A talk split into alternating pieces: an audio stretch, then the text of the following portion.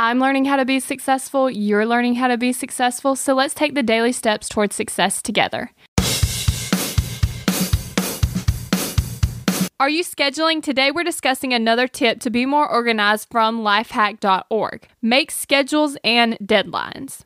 Okay, so what you need to do is you need to get your calendar app on your phone. It's a great way to create a schedule because if you have to change things, you don't have to go in and white it out. You don't have to scribble it out. You don't have to erase. You don't have to do any of that. You can just tap on it and drag it to the new place. You can delete it. You can change it. You can do anything quickly. And the best part is you always have your phone. So if you need to look at your calendar to see, oh, wait, let me see if I have something to do on December the 16th, then you can go to your calendar. You can find December the 16th and you can see if you already have have something scheduled for that position. And you can also set reminders so that you're sure to stay on track. So if you know that you have an appointment at 11 and you need to leave here at like 10:30, then you can have it set a reminder at 10:30 so that you will leave for your appointment so you will be there on time. Okay, this section of the article also talked about goal setting. You have to set goals and then you have to assign a deadline to the goal because if you say I'm going to accomplish this goal someday, then when are you're going to get to it because someday isn't on the calendar. So if you say you're going to accomplish this goal by like September 17th,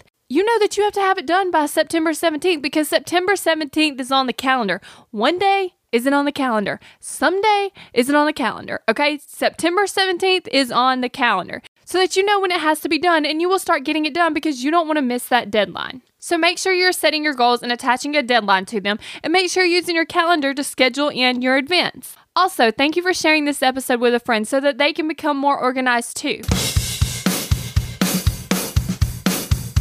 We're in this together, one step at a time. Have you found yourself Googling, How do I stop procrastinating? Here's the thing when you search that, I'm sure you found hundreds of tips, tricks, hacks, and strategies. In fact, I've shared several of them here on the podcast. The only thing is, did it work? Are you still procrastinating? If you are, then what you need isn't another hack. You need to focus on the actual thing that's causing you to not take action. Our thoughts control our feelings, our feelings control our actions, which means if you want to change your action or inaction, you first have to change your thinking. That's exactly what we focus on in my program, Kick Procrastination. This program is designed to help you go from procrastinating on your goals to taking massive action towards achieving them. So go to kickprocrastination.com to sign up.